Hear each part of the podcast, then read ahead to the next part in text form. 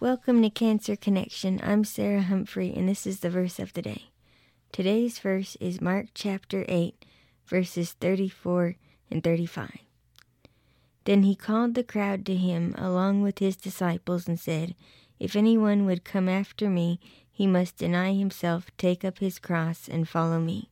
For whoever wants to save his life will lose it, but whoever loses his life for me and for the gospel will save it. These verses are encouraging to me because they remind me that no matter what I'm going through in life, that the Lord is with me always and and that he will save me in times of trouble. Again, this is Sarah Humphrey. I will see you tomorrow for the verse of the day.